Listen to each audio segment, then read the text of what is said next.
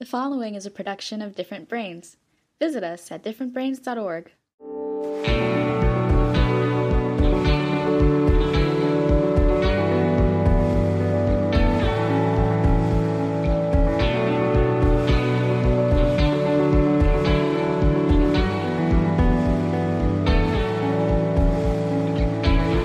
Hello, and welcome to Spectrumly Speaking. I'm Haley Moss, an attorney, author, artist, and I'm also autistic. And today I am joined here by my co-host. Hi, I'm Doctor Lori Butts. I'm a psychologist and an attorney. How you doing? Good. How about yourself? All good. Somehow we are just chugging along. I don't know how it's no longer March at this point, I feel like. I feel like it's been March for, you know, a couple months now, but apparently it's not. Right. But just f- tying up some writing projects, all sorts of fun stuff over here. Great, great. What about you? Uh, working telehealth and doing everything via um, teleconferencing. So it's busy time, but it's good. I feel like everything is still over Zoom. It is. Getting it is. sick Which, of it. I'm not sick of it. I'm. I, I have to say, I'm not. So. Um, I get, you know, it gets a little tiring during mm-hmm. the day, but um, I don't, I don't mind it. So I feel kind of similar. So like what I've noticed is people stop following the dress codes for Zoom at this point. Is I'm used to all the attorneys being like business casual, business professional. Now everyone's basically like in t-shirts and pajamas and showing off their bedroom. And I'm like, okay. Um, yeah. Everyone's hit like the chill point. Yeah, I, I don't know about that. That seems a little inappropriate, but I mean, no one's we're not all in court, so it's okay. Right, right. I think well, for court, it definitely. I've been matters. listening into your conversation about the attire, and uh, uh, yeah, my computer is in the kitchen, but I really try to keep it cleaned up, and I have on work attire, at least on the top half. No, I think there's a certain discipline that I, for me, getting up and getting dressed for work uh, helps my attitude too. Absolutely. Oh, definitely. On, they don't have to be my best work clothes, but have on uh, clothes that I'd go see a client in. Exactly. That makes a lot of sense. Exactly. Well, in my field, it wouldn't be, you know, it's business, more business casual because I'm out in meat plants and construction sites and things like that. But um, I saw somebody in their underwear one time. And oh. I'm like, you've got to be kidding. What a world. I think we're all trying to cope with this changing landscape of virtual. So as much as things have been changing in our world, we have one thing that's a consistent, and I know Doctor Butts and I could speak to this, is that Spectrumly Speaking is probably one of the highlights of what we do in our personal and professional lives. And we're celebrating one hundred episodes. So to celebrate our one hundred episodes today, we have a very special guest. If you've been listening in a little bit today, you probably already know, but we have with us Doctor Temple Grandin. And Doctor Grandin, of course, is a world-renowned autism self-advocate, author, and speaker. She is also a prominent proponent for the humane treatment of livestock for slaughter and author of more than sixty scientific papers on animal behavior. We are so honored to have you, Doctor Grandin, and welcome to the show. It's really, really great to be here. Thank you for having me. Thank you for joining us. Honestly, this is really, really exciting, and I've been looking forward to this the entire week, so thank you for joining us. And yes, thank you very much. Of course, to get everybody excited, and because we do follow tradition around here, we always like to begin by asking people a little bit about their involvement in the community. And can you share with our audience about how you received your autism diagnosis? Well, I'm, I was seventy-three just a week ago. And oh, uh, happy birthday. I, happy birthday. Back in nineteen forty-nine, when I was diagnosed, nobody hardly knew what autism was. I was taken to a neurologist who said I had brain damage because they didn't know what else to call it. Found out I did not have epilepsy. I was not deaf. But fortunately, it referred me to a really good speech therapy school that two teachers just taught in their home. So I got excellent um, early intervention, which I, I can't emphasize how important that was. And I had no speech until age four. When I was three years old, I was completely nonverbal and looked pretty severe, but there was no uh, evidence of seizures. Wow. I, I didn't start talking until I was four either, but definitely a different time period for me. So I was diagnosed in nineteen ninety-seven, so a little bit of a different world. Yeah, that's right. A lot of a different world, absolutely. Yes. Doctor Grandin, can you speak a lot about the value of mentors? Can you speak about the role of mentors to you when you were growing up? Yes, I had a very, very good science teacher. I was a student in high school that didn't study, wasn't interested in studying. I actually got kicked out of ninth grade for throwing a book. I was at a regular high school. Ended up going to special boarding school for, you know, kids with uh, problems. And for the first three years, I basically ran the school's horse barn, and I didn't do any studying, but I cleaned nine stalls every day. And then Mister Carlock, my science teacher, came on the scene, and he started giving me really interesting projects to work on. I was really interested in optical illusions. And, and what he did is make studying become a pathway to a goal. Instead of just studying for the sake of grades, you studied because that was the path to becoming a scientist. And he was a very influential mentor. And I had him in high school, and I was still seeing him on weekends when I was in college. And that was really good, having that as a bridge. He was a very super important mentor, and he was shown beautifully in the H B O movie. Wow. That is really cool. Yeah, yeah. I feel like I can ask a bunch of questions about the H B O movie, but probably not, probably for a later time. Okay. Well, the one thing about it, it shows my visual thinking completely accurately. Exactly how I think, it shows it right. Oh, wow. So backwards in times, pre-movie, what led you to decide to share your experience with autism, especially before society really knew what it was? So we know now a lot of people definitely know what autism is, and I'm sure the movie has to contribute to that too. So, you know, the way, but in the uh, early uh, eighties, um, I was doing some talks at some occupational therapy conferences.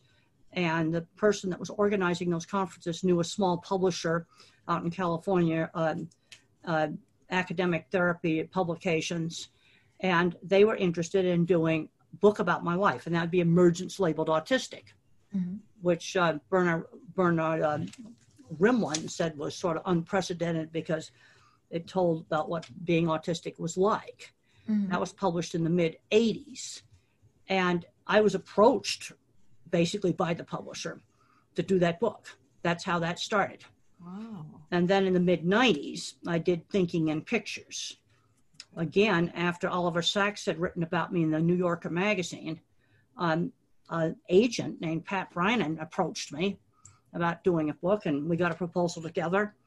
And that's how Thinking in Pictures came about in the mid nineties.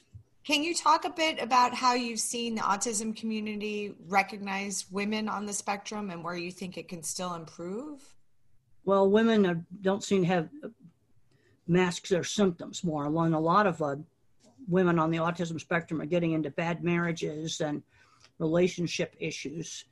Um, you know, I've chosen to stay single. My life kind of revolves around intellectual complexity. I run away from emotional complexity because I don't understand it. Right. But some of my best friends were kind of intellectual soulmates, love to talk about scientific stuff. Um, in my consulting business, I really like solving problems. Somebody has a problem with their cattle, I figure out how to solve it. Or a parent may call me and say, well, what would you do about this child? He's, uh, you know, a vacuum cleaner makes him scream. What do I do about it? And then I'll tell them, uh, let the kid control it, where they turn that vacuum cleaner on and off, where they control that noise. And they might uh, end up liking the vacuum cleaner. Right. Well, that's an example of problem solving. Mm-hmm. And especially I've had, I've gotten emails where a mom has said, my ki- kid went to college because of your book. I mean, that makes me really happy that a book that I wrote helped the kid be successful. Yeah. You know, I really like hearing about, you know, successful uh, outcomes. That's also kind of an engineering mentality because I've uh, worked in the construction industry for years. I would sell a job, do the drawings, uh, supervise construction, and then start equipment up. And you've got to finish projects and you have to make them work. It's about an outcome that's a decent outcome. That is super interesting. And I know you were mentioning that you're still working on more writing and you're also still doing working on consulting and whatnot. So how are you doing with this whole pandemic and what tips do you have for folks on the spectrum that are having trouble with all the changes and uncertainty? And obviously everybody's routine kind of got threw off. Well, on March twelfth, I had my last flight. And on March thirteenth, they closed our university, All my travel's been canceled all the way through December. I mean, this is a great big gigantic change for me. And one of the things I learned that helped me is get up in the morning, showered and dressed for work by eight o'clock. Right. You know, I've been hearing about um, people in pajamas and underwear on Zoom conferences. No, no, you need to get up, take a shower, and be dressed for work. And, and I find that when I do that, I feel a whole lot better. And then I immediately go, well, I got to get my classes online. Ah! I got a week to do this. And I got my graduate students to help me. I have a really good computer person. We came in and redid all the computer equipment, uh, bought some of the last video equipment and microphones. Last one that Best Buy had, we bought it because I moved very fast because all of that equipment immediately was stripped right. from the warehouse.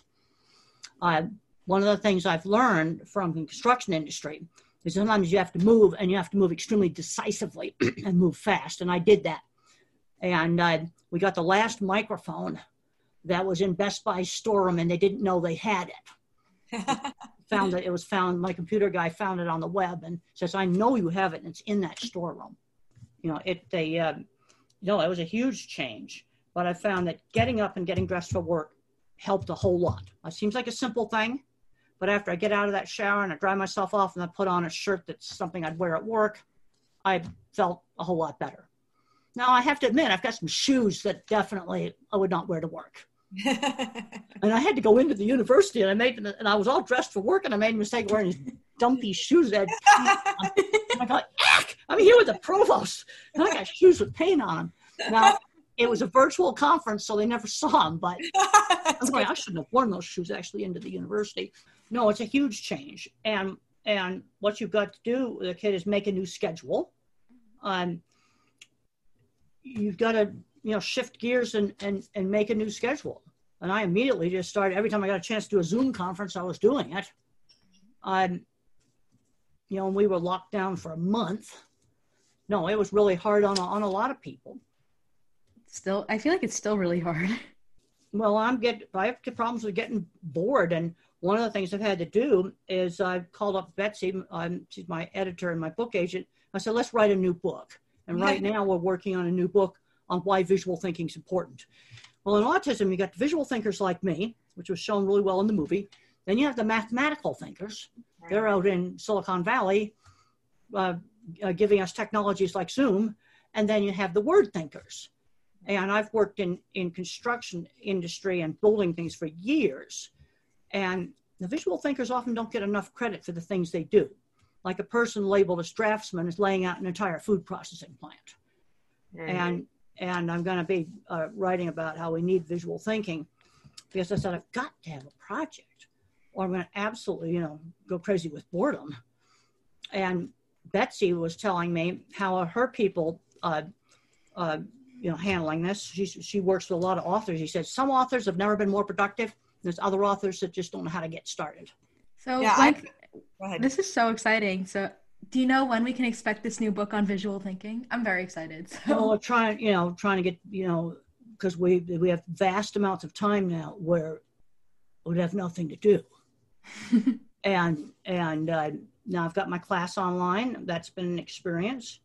And I spend, uh, you know, that takes me about an hour and a half a day to write on the chat boards. I try to do that every day. Mm-hmm. And then we have conferences and uh, that takes a certain amount of time. That's been a learning experience. And and the thing to do is to find new things that they can do. Uh, Home Depot has never sold more construction materials.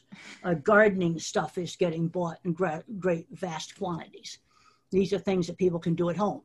Also, let's take the time to teach a whole lot of life skills. You know, your kid can learn all the life skills um, when they're at home. Let's make the best of it.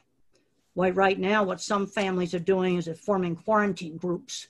We might have two families or three families that get together and they do school and they take turns teaching.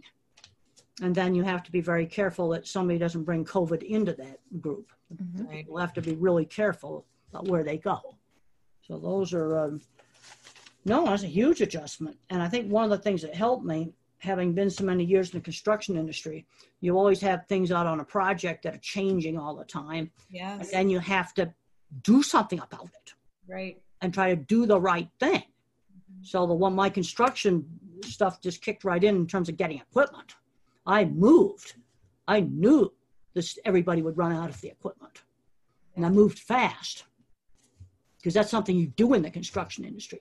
You don't want to go nuts and go, ah, and just run around like, like, like a chicken with your head cut off. You don't want to do that. Mm-hmm. But you want to try to move decisively but quickly. Right. And that's, that tends to be, uh, you know, one of the hallmark difficulties with autism is changing sets and shifting and responding quickly to change and things like that. But um, what I'm hearing you say is that if you practice and practice and practice, that you get that, you can build that skill within yourself. No, you can't. Now, the yeah. thing I still can't do, and I was just, is um, I get uh, criticized for interrupting uh, conversations during interviews. And I know I do this. And part of the problem is I can't figure out the timing. I have slow processor speed.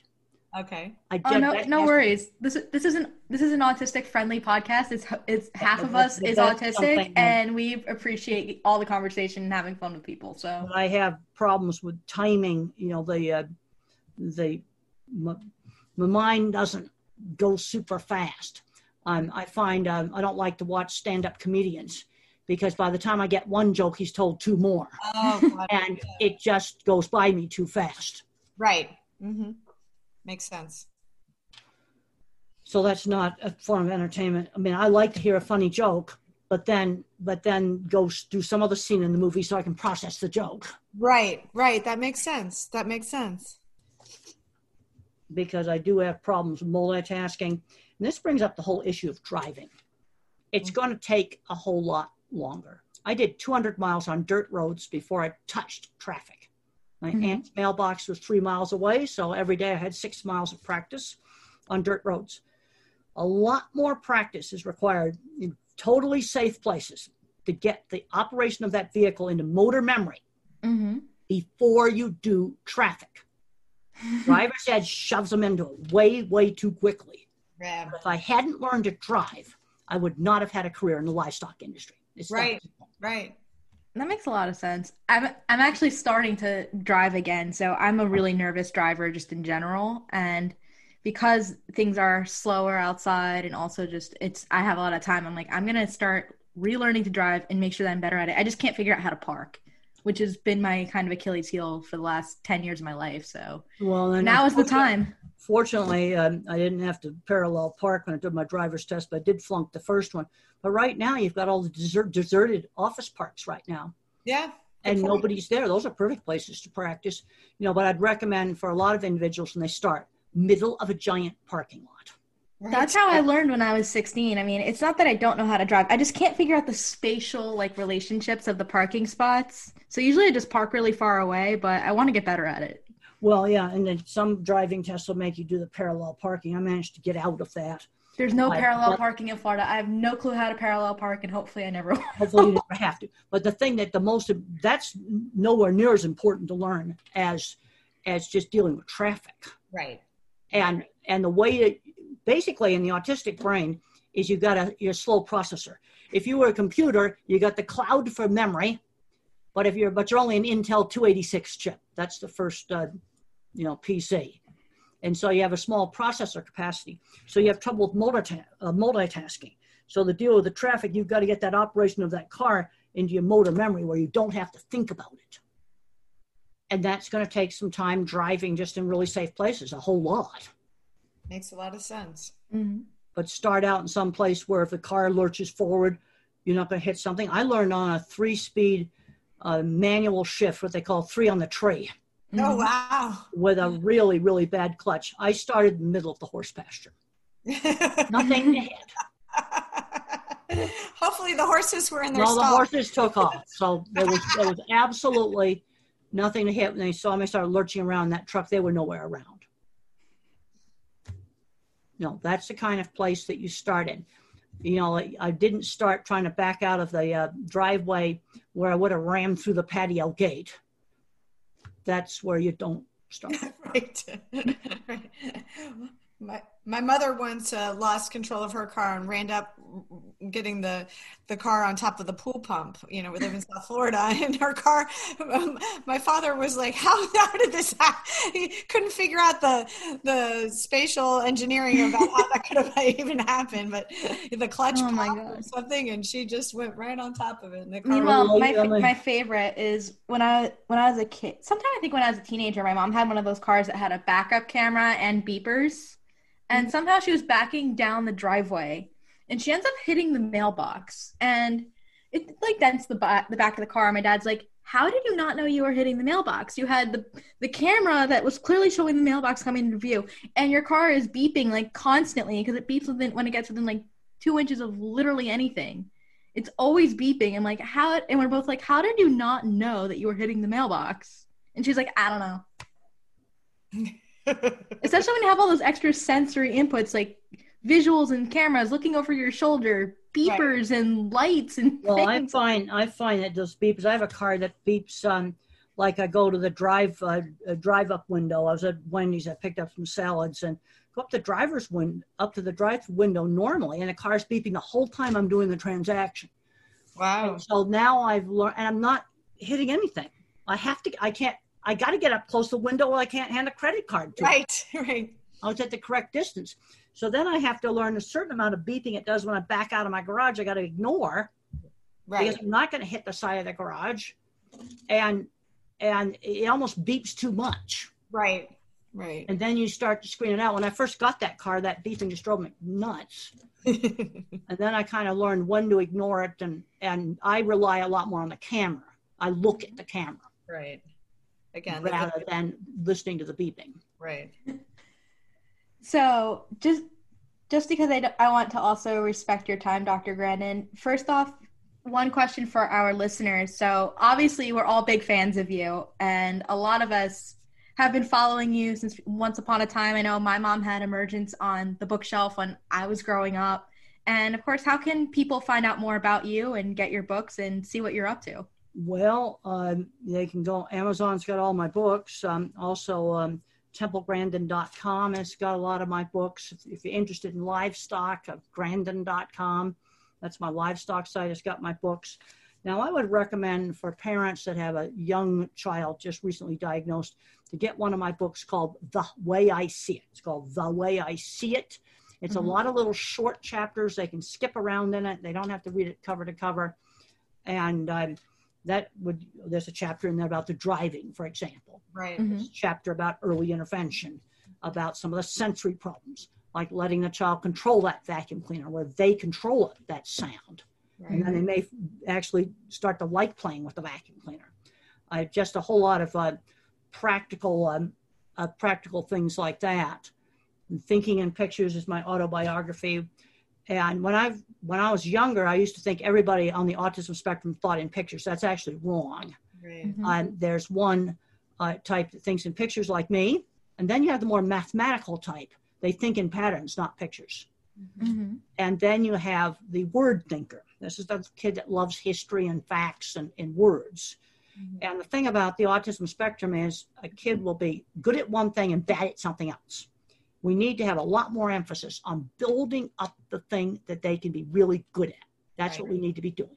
Right, right. And we also have to start teaching work skills. That's the other big thing. We're doing a good job with the little mm-hmm. kids, and I'm seeing too many kids getting overprotected. They're not th- learning things like shopping. I've got mm-hmm. lots of grandparents that come up to me, and these grandparents find out they're on the autism spectrum when the kids are diagnosed, mm-hmm. but that grandparent had a paper route. So he learned how to work at age eleven. Right. Mm-hmm. And we've got to find paper work, paper route substitutes, like walking dogs for people. Mm-hmm. Okay, now thing, churches are all closed. But when they were open, an ideal thing for a kid to do would be a church volunteer job, where mm-hmm. they're doing a task on a schedule outside the home. Right. That's the thing that's really important, where somebody else is the boss. Exactly. That, make, that makes a lot of sense. And I think that's a really great segue as well into what we want to do for our next segment. Is we wanted to talk a little bit about disclosure. So like, at work, if you tell people that you're on the autism spectrum, and also that people kind of, based on the work that you do and the work that I do, people know that you're autistic. So how that relates to your advocacy as well. So well, when I first started, up through the up until the movie happened, I'd say half. Well, back in the eighties, none of my clients knew. Mm-hmm. they just thought I was different. And then, then there'd be a few that would know, and after the movie, everybody knew. But before the movie, I'm, I usually just never disclosed. Mm-hmm. Now, I would say to people things like, I like to get the real specifics of a job, mm-hmm. where where um, I want to know, okay, your price range, the boundaries of the work, mm-hmm. where there's site restrictions, like a, a water well or a big livestock scale you can't move. Mm-hmm. I also, um, for tasks that involve a sequence, I need a pilot's checklist. I can't remember sequence. So I'll just say, I'm like a pilot, I need a checklist for how we uh, take apart this milking machine equipment and then put it back together. That's a job I had when I was young. And they actually had a checklist on the wall. Um, so I might just say, uh, you know, I need, I need homework on exactly what you want me to do on this project. And, you know, the problem is when you see, now some people are going to have to disclose, but unfortunately, there's still a lot of discrimination out there. I, I heard a really awful story where a boy had learned how to fly a plane. He went to get his F A A physical, and he told the doctor he had autism, and they flunked his physical, and they wouldn't give him a pilot's license. Wow. And that was, rel- that was within the last five years. Wow. Yeah, and some other really bad discrimination things. Uh, military, don't ask, don't tell if you want to go in the military. But mm-hmm. I've talked to a lot of people on the spectrum that have been in the military and actually have done really well. Mm-hmm. Uh, it, this is something you have to use judgment. Um, I would always disclose something like, I need a quiet place to work. Mm-hmm. You stick me in some open office, I can't stand all the distractions. Right. And you're not the only person who hates some of those open offices. Mm-hmm. So that's a, some specific thing. I, just I think that's to- a great way to advocate for yourself as well. And coming from the legal perspective, that's also just a way that's not as formal as like getting accommodations through the A D A. Is like, this is how I work best. Right. And it kind of well, also puts what I would lawyer, do. I can, I can I think remember. It puts supervisors in a position of power too, because they, because I always tell people like, I work best when I have clear instructions. Yeah. And it's a way that just everybody knows what that means, and it helps. Instead of saying like, I need you to do this, this, and this to accommodate me, it's more like, I just need clear instructions, or right. I work best when you do that. So it's like, you will get the what you want from me, and I will be able to do my job better. Well, that's what I did. When I do a project, I've done some writing projects, which have been mm-hmm. team writing projects. Mm-hmm. And they were on animal welfare guidelines. And we had like twenty people on this committee. And I just sat in this meeting at twenty people. And I said, I like homework. I propose I write this section of the document. I will, I will have it done by this date. And then I asked about the, some stuff about how they want the references done. And I produced my piece. But then I also have to be loyal to the whole project. When I found a mistake in somebody else's part of the document, strictly a mistake, mm-hmm. I correct it, no track changes, let it go through. Got to get the document out the door, and you don't rub their nose on it. It was a mm-hmm. technical mistake. It was just wrong. I just corrected it and sent it on through, because the ultimate job is we got to get the document finished and get it published. Mm-hmm. And and but I like a clear thing on what I'm supposed to do. I write this chapter, I do this. That well, makes a lot of sense. I think I think also people that aren't educated about autism, if you disclose, I'm, you know, just kind of the blanket, I have autism, they, they don't really know what that means. But when you all explain like these kind of specific um, instructions and what you need, it's, it's, it's so much helpful for everybody involved. And it's, it's, It, it, it must have been a lot of trial and error um, to for you all to know a how to how to um, delineate what your needs are to other people. Well, they they I went to a disability conference uh, two years ago, uh, and one of the big problems I'm seeing is that there's too much overgeneralization. Right. You talk about somebody in a wheelchair, somebody uh, that's blind, somebody has autism. And I went to this this one talk with this really articulate blind person, was trying to get uh, customer service jobs on the phone. Totally mm-hmm. qualified, got turned down by a whole bunch of employers. And I've worked with a lot of corporations, and and and I think the problem is is they see the guide dog and stuff, and I think the H R person panics mm-hmm. and goes, oh, this is just going to be too difficult. And I suggested this guy should have gone in there and said, okay, you see my dog, you're going, ah! How are you going to accommodate me? And I'll say, I'll give you a two-week free trial. And I only need I only need one accommodation. You've got to install the special software on your computer and it will not wreck your system. And my friend's going to come in for the first week to teach my dog and me the layout of the office. I just need this one accommodation. I'll give you a two-week free trial. Wow. And he would have gotten hired. I mean, that's how I would have approached it. Yeah. Because I can see the H R person, and I've been in enough corporate offices just panicking and going, ah, this is just going to be too hard. So they hire somebody else. Right.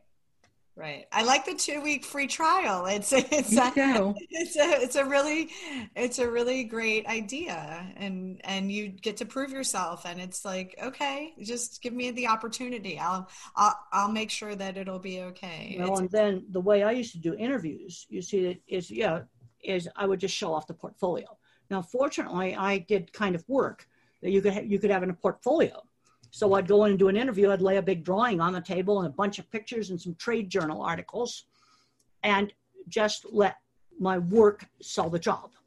You could do that too with computer programming, but it needs to be put together, neatly presented. Don't send them a, a great big telephone book. Well, I don't know, telephone books don't even exist anymore, but a great big huge catalog of gigantic binder full of stuff. Basically what you want to do is you want the thirty second wow. Something they can look at and go, oh, that's good code. Or you whip out the phone and say, now here's an app I made for phone. You can try it on this phone and here's some of the code behind it. And just show the work off. Right. And that's what I used to do. And they'd see the work. That's how I sold Cargill. I sent the head of Cargill back in the late eighties a portfolio, and it had a drawing in it. It had a brochure, some pictures with the, in plastic sleeves, and couple of trade journal articles and cover letter. That's all that was in it. And I designed the front end of every Cargill beef plant in North America. Wow. With that portfolio. It's a thirty second wow. Wow. Wow. Much junk in it. That's amazing. That's really, really cool. The wow. other thing, you got to have the guts to get the card. There's a scene in the H B O movie where I walk up to the editor and I get his card. That scene is true. Mm-hmm. Because I knew that if I wrote for that magazine, it would really help my career. And then a week later, I produced the article. And then I volunteered to write an article every month. And then they started mm-hmm. paying me a little bit. But you got to have the guts to go up and get the card. And then once you get it, you produce the, the work. Definitely. I think that's a really important thing, is also like to take those chances. And I'm glad that you mentioned that. Now I need to rewatch the movie after our conversation. Yes. Well, in terms of my career, that's an extremely important scene. Because I knew with that press pass, I could then get into big national meetings. Right. Mm-hmm. And I went up to the editor of the National Meat Industry magazine. Mm-hmm. You see, I saw those doors. I think too many people get hung up on the conventional front door to a job. There's mm-hmm. a whole lot of back doors. Yes. And people are not mm-hmm. seeing them. Right. And I've read a lot of stuff about employment. And half mm-hmm. of all good jobs for everybody is back door. It's so true, though. It's like who you know and networking, and and and like you, and even when you mentioned mentorship earlier, even just who who your mentors are in your industry. Like, I know as a young attorney, that's something that I'm learning a lot about. It's like, oh, I shouldn't be afraid to ask these older, more experienced lawyers for help or exactly. anything like that. And I think there's kind of this feeling, and I think a lot of young autistic people learn this, or that they're told this by neurotypical people, is that independence is doing it yourself. And really, it's okay to ask for help or get that mentorship or have some guidance. No, you're absolutely right. Because uh, when I did those dip-fat projects that were shown in the movie, I was probably at the sixty percent level of competence. I had no idea how to do the concrete work. Man, I got on a phone. I was talking to all kinds of people. I got a hold of the U S D A and I got drawings. I mean, I was asking all kinds of people, because the worst thing I could do is to try to wing that and then do the reinforcement wrong, and then the dipping vat would have broke. Right. You see, and this is where people get in real trouble on jobs, and they get in over their head, mm-hmm. is when they should be asking for help, they don't. Right, right. And that and that is a big, big, big issue, is knowing when to ask for help, and when you don't know something, it's okay to ask for help. Um, it, it actually shows wisdom on your part. That's right. To ask for help. Because I have seen, like, um, guys sometimes will get overconfident. And I've seen a guy that, oh, like, wreck a refrigeration system at a meat plant because he didn't know anything about it, but he tried to wing it. No, that's something where he should have been asking for help. Right. And and, and build some gig- gigantic multi-million dollar mistakes, one jillion dollar mistake. And I was on this project. My cattle stuff worked, but the plant had to close because they didn't have enough wastewater treatment. And this guy that came out of meat sales was the head of the project. We all told him, you don't have enough wastewater treatment. And he didn't listen. And it closed and the town shut him down. And they were told. That was a multi-million dollar mess. Wow. No, I think they, uh, but one of my biggest problems I'm seeing is parents that overprotect a kid, mm-hmm. where they're not learning things like shopping, mm-hmm. basic stuff. I've noticed that too. And I think, I think a lot of parents are afraid. And I think that there's kind of this feeling that you, I'm not a parent, so I can't really speak to this, but I think there, I've noticed even with my friends and things like that, is that parents are just afraid that, or they think that the, we're not ready. And I wish that they listen sometimes to people who advocate for themselves, and they're like, we at least want the chance to show that we can do this or have support in doing it. And it doesn't mean that we can't do it. Well, I was at an airport one time and a mom and her teenage uh, autistic daughter came up to me, mm-hmm. and we got to talking, and I asked the mom if her daughter had ever shopped. And you know what? No. I whipped out a five dollar bill and I said, you see that newsstand over there? Go buy something in it. And I gave her the five dollar bill. And she came back with a change and a drink. And that was the first time she had shopped. Now the newsstand was right across the hall. We could see it. Mm-hmm. And that was her first shopping. And she did it in mm-hmm. an airport. Wow. And I just, I just handed her the five dollar bill casually. I said, go buy something in that, in that newsstand mm-hmm. that you can get for five dollars. Or and she bought a drink. Exactly. And I think even little things like that, especially because you and her mom are nearby, so you were supervising, like it's empowering for a young person to have that opportunity to do something for themselves. Like she purposely picked that drink, like just yeah, to have that did. that chance as a young person. I think those steps are things that we need to encourage. And also if it's too much, it's okay if you go with them and you hand them the five dollar bill at the counter, for instance. So I think that's oh, a really I- interesting point. But I was doing this kind of shopping when I was seven and eight years old. Mm-hmm. Right. We had, when we went in a summer place we used to go, there was this little tiny post office candy store. Mm-hmm. And I would go in there and buy a popsicle. And when I was eight years old, I knew exactly what fifty cents a week would buy. I could get five comics with it, or I could save for two weeks and get a sixty-nine cent airplane. Mm-hmm. And I was learning that at a very, very young age. Right. Mm-hmm. fifty cents bought a lot of stuff in the fifties. But I, it, I think fifty cents, fifty cents buys me a stamp right now. Yeah, that, uh, yeah, I can remember when the stamps were three cents. Yeah, um, but these basic things, mm-hmm. they're not learning. And then I another time I was down in South America, and there was a girl, and she never shopped, and she um, um, uh, we went. There was some newsstands, and she liked National Geographic, and this particular place had some. Used National Geographics. And I said, you see, there's a National Geographic there. Why don't you just go buy it? And I walked out and she did. Mm-hmm. First time she'd shopped. Right. Another another kid, um, here's a boy, fully verbal in his teens. His mom was still taking him in the ladies' room. Mm-hmm. And we were eating uh, lunch uh, at a restaurant about two o'clock in the afternoon. The restaurant was not busy at all. And at the end of the meal, I just said to the boy, it's time to use the men's room. And he got up and he used it by himself. It was his first time. The guy, the kid was like sixteen years old. Mm-hmm. Yeah. I mean, he, you know, and this is stuff that's, that's all within the last five years. Right. Right. We, we do, we do a lot of our episodes um, trying to instill empowerment Um, in our listeners to um, help them understand that there's so much more than their diagnosis, and there's so many, you know, different ways to look at the world and experience the world, and mm-hmm. and be independent and happy and successful. And mm-hmm. certainly, you uh, are a testament to to that, and such a great mentor to so many people. Mm-hmm. Um, because and I'm sure so many of our young, li- younger and older listeners alike will be really grateful for the advice that you gave us today too. Well, the other thing, I've been out to Silicon Valley to the major tech companies.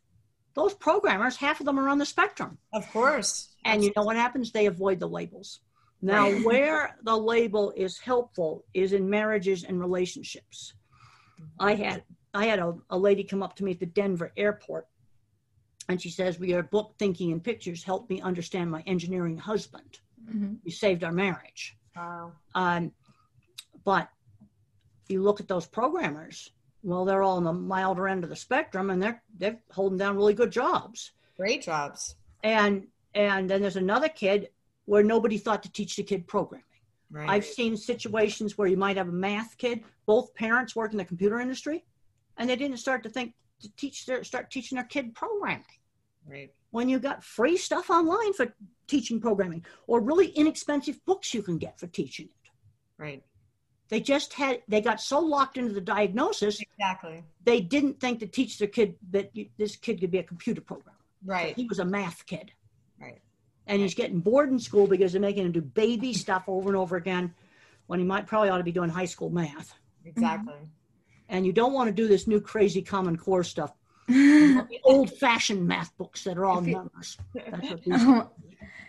I feel like we got a lot of advice today. Yeah, it's great. And I know there's so much that we could talk about, and I want to just be respectful again of your time, Doctor Grandin. And I'm so grateful that you joined us today, and thank you so, so much. For those of you who want to learn more about how incredible Doctor Grandin is and how lucky we are to have her as someone that I know a lot of young autistic folks, and myself included, looked up to as children and teenagers, because there aren't that many autistic adults that we knew who were successful or that we knew that were out there.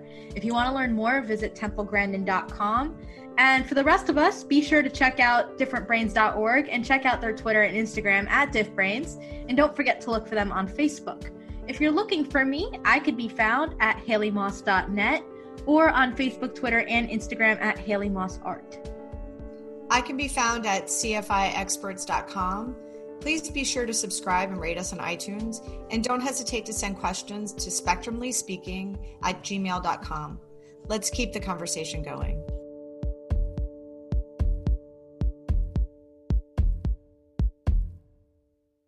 Spectrumly Speaking is a production of Different Brains. Visit us at different brains dot org.